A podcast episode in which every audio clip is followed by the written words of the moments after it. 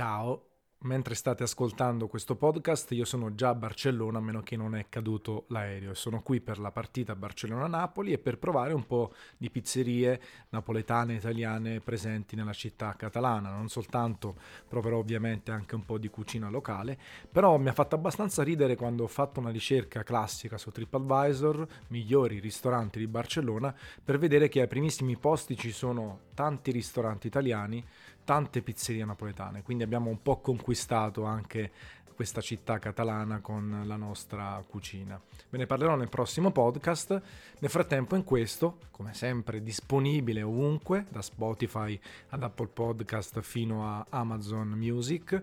vi parlo di tre argomenti specifici, sempre nell'attesa di ripartire pesantemente, sempre nell'attesa di qualche notizia più attuale che posso catturare e magari elaborare all'interno del podcast.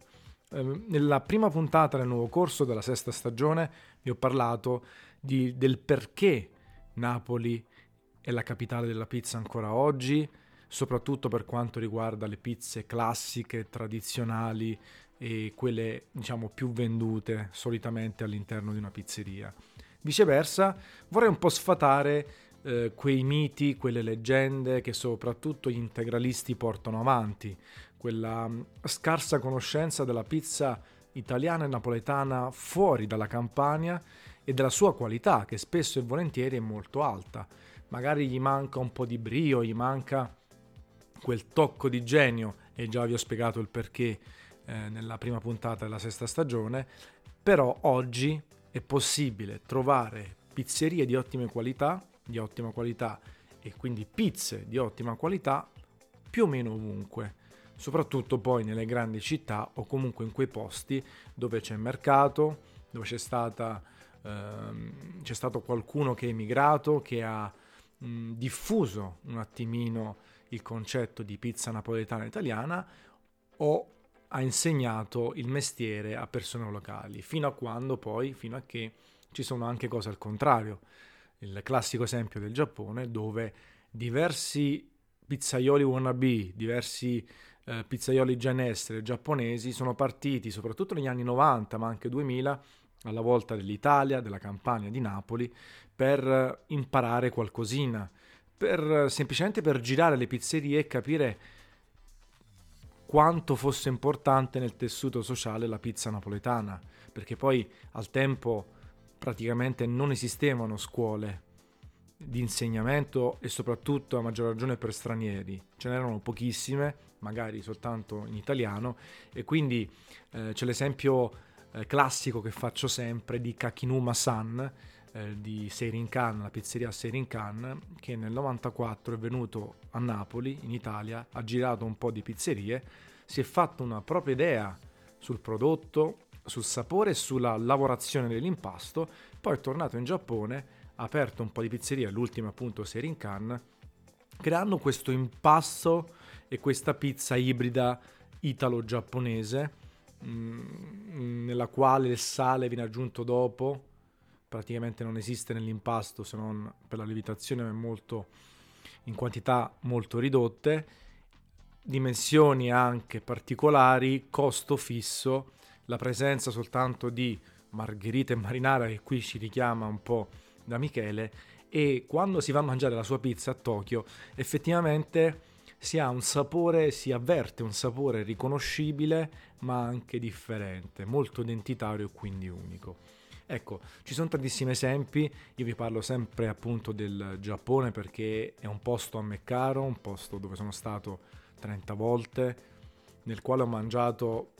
da Dio il cibo locale e anche in tante pizzerie. Pensate, se non lo sapete ancora, che insieme all'ambasciata d'Italia a Tokyo, la Camera di Commercio italiana in Giappone,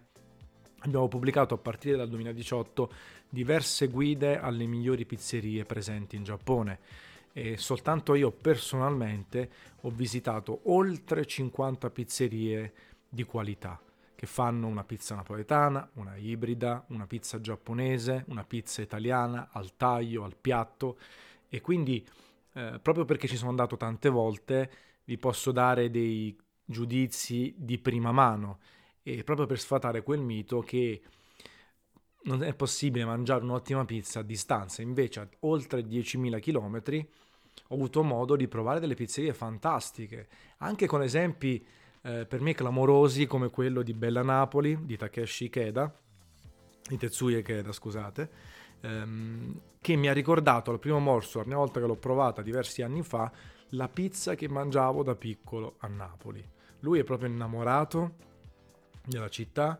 è nato come giornalista di moda, poi si è innamorato delle botteghe napoletane, ha creato la sua pizzeria addirittura chiedendo a un architetto napoletano di portare tutti i materiali all'interno di un container in Giappone, da Napoli, da Sorrento, le maioliche, il battiscopa in pietra lavica del Vesuvio, le tende e altro, eh, tutte di gran pregio, un po' eh, come dire mh, quasi kitsch, tra virgolette, perché poi trasportate oggi nel 2022 eh, sanno un po' di kitsch o comunque di, eh, di, di vintage, mettiamola così. Eh, forno a legna costruito da un mastro fornaio, Mastro Ernesto se non sbaglio, direttamente in loco col materiale portato dalla Campania e un amore sconfinato per l'artigianalità della pizza. E il prodotto effettivamente è genuino, buonissimo, verace, senza voli pindarici verso il gourmet, verso sapori nuovi che si stanno un po' affermando all'interno di alcune pizzerie italiane, però con un sapore davvero schietto, buono, avvolgente, che mi ha lasciato sorpreso anni fa e continua a sorprendermi fino al 2019 quando sono stato l'ultima volta in Giappone, nell'attesa di ripartire ci siamo quasi, le frontiere sono ancora chiuse, ma per dirvi che ce ne sono tantissime pizzerie, così come negli Stati Uniti. Ne ho provate un bel po' a Los Angeles, a New York e a San Francisco, soprattutto. In Europa non ne parliamo nemmeno, Londra, Parigi, ma ovunque e poi vi parlerò anche di Barcellona al mio rientro. E, e, quindi bisogna sfatare questo mito per tanti motivi, perché oramai gli ingredienti viaggiano veloce, certo, manca un po' di freschezza, ma gli ingredienti viaggiano. Le farine spesso sono frutto di grani non provenienti dall'Italia, anzi, ma dal Canada, ad esempio, e quindi alla fine la farina è più internazionale di quanto si pensi. Poi c'è la bravura del molino nel lavorarla, nell'assemblarla, e così via. Chiaramente, siccome è molto importante in Italia, ci sono diversi molini che la lavorano in maniera egregia, ma ce ne sono anche tanti altri in giro per il mondo.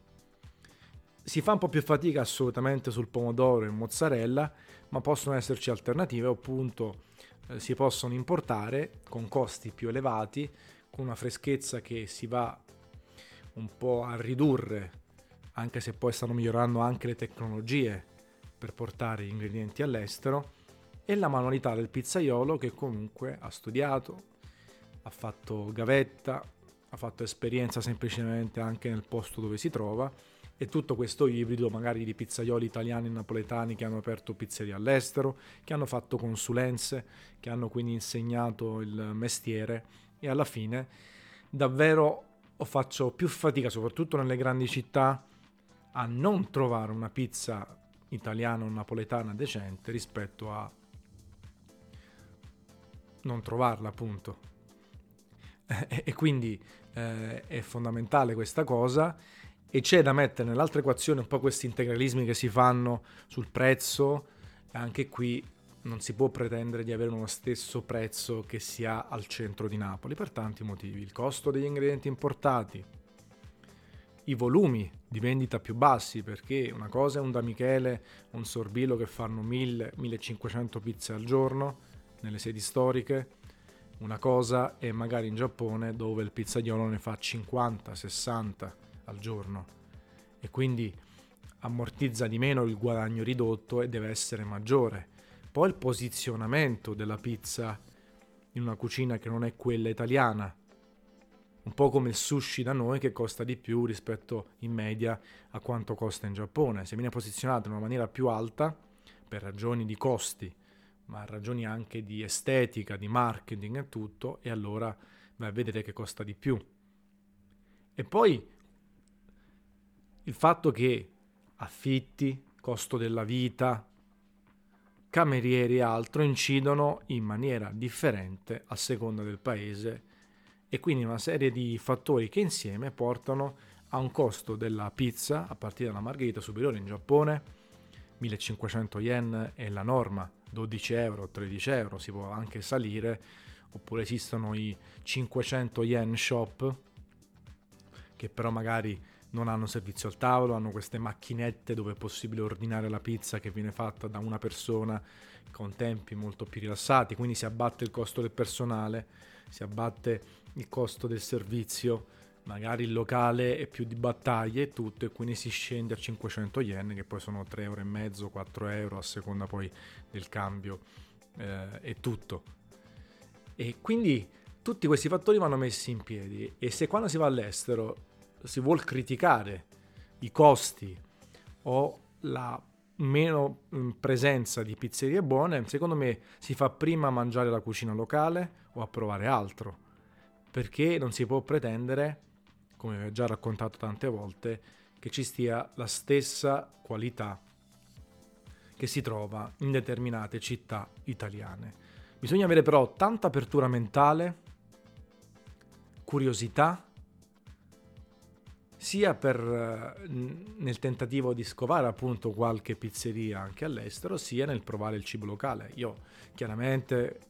non mi stancherò mai di dirvi che online, soprattutto su Garage Pizza ovviamente, su Tanza vs Pizza, sono iper verticale sull'argomento, sembra che davvero mangio pizza ogni santo giorno, no, la mangio tre volte a settimana,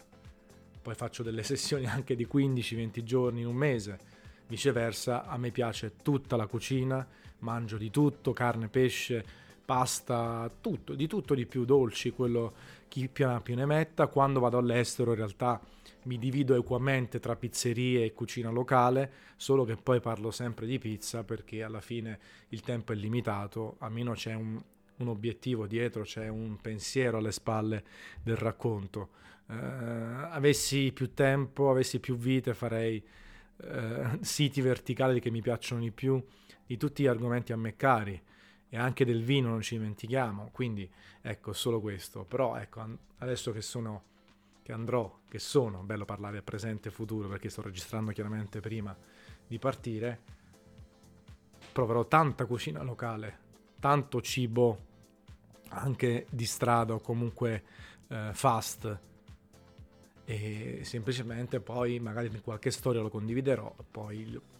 eh, lo storytelling principale sarà sempre legato alla pizza, tra articoli, post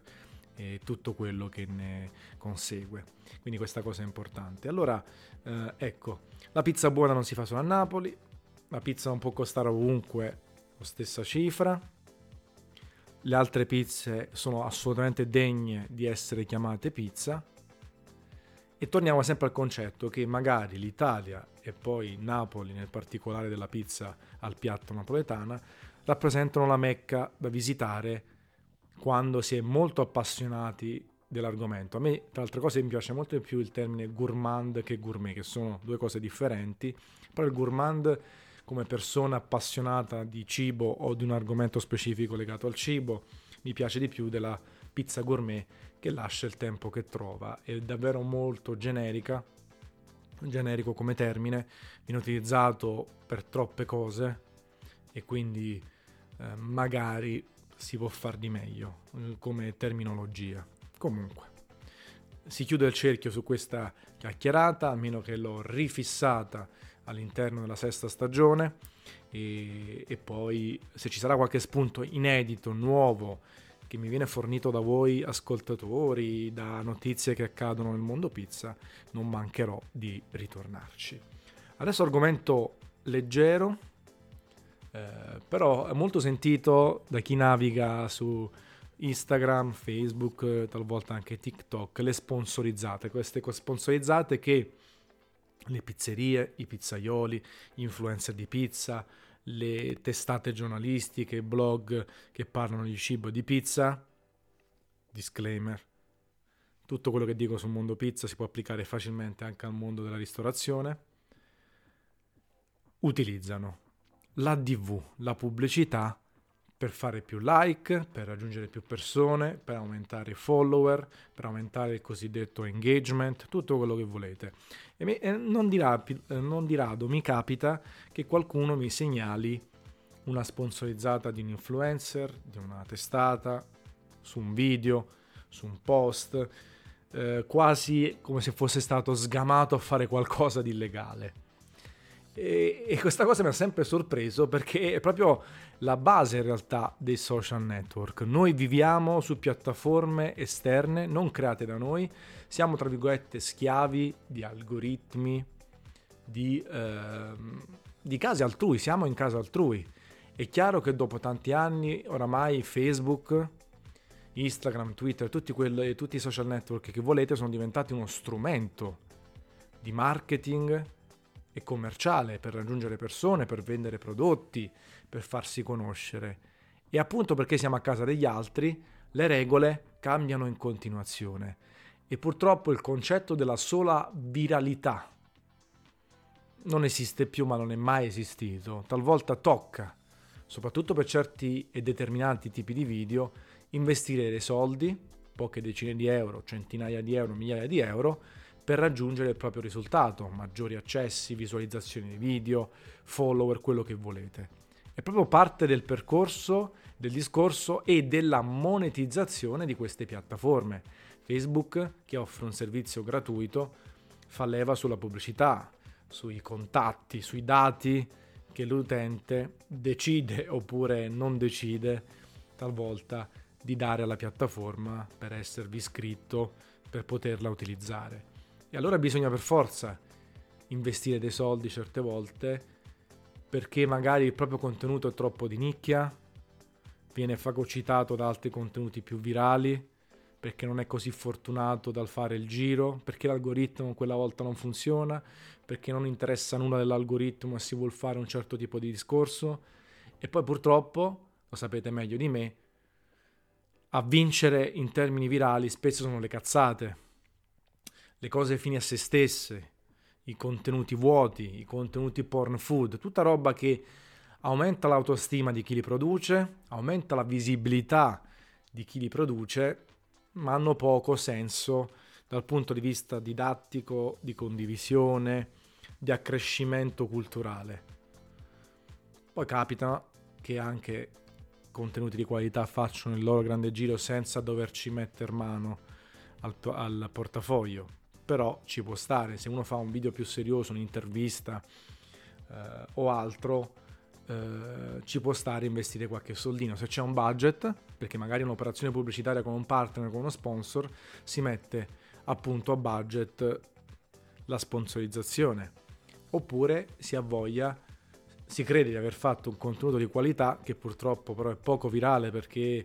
non c'è questa grande componente estetica, perché è difficile inserire tutto nel titolo, eh, ammaliare nella descrizione, allora si vogliono investire un po' di soldini. L'esempio forse classico, canonico, lo posso fare sulla mia pelle con questo podcast, è un contenuto di super nicchia, per quanto è abbastanza seguito anche grazie al fatto che è disponibile su qualsiasi piattaforma, quindi sommando tutto gli ascoltatori non sono pochi, però è un contenuto che è impossibile che faccia decine se non centinaia di migliaia di accessi, è troppo settoriale, sia come mezzo di espressione, l'audio, sia come visibilità di chi lo produce, io e Garage Pizza, sia come argomenti che possono interessare 100, 1000, 10.000 persone, ma non certo 100.000 o un milione. Per fare quegli accessi o devi avere un seguito enorme, o devi eh, parlare di un argomento così trasversale che colpisce tutti, o devi essere condiviso da qualcuno che ha un sacco di accessi. Ci sono troppe variabili eh, riguardo le quali si corre il rischio di diventarne schiavi e non godersi la vita o il proprio lavoro. E allora eh, c'è questa soluzione. Oppure un festival come Lievitamente, alcuni contenuti che sono fatti insieme a un partner, sono più settoriali, più specifici, ci sta un investimento pubblicitario. Vi faccio gli esempi sulla mia pelle per evitare di criticare o fare nomi specifici, perché non c'è niente di male. Una sponsorizzata su Instagram, su Facebook e su tutti gli altri social network è la norma, soprattutto per le aziende, soprattutto per chi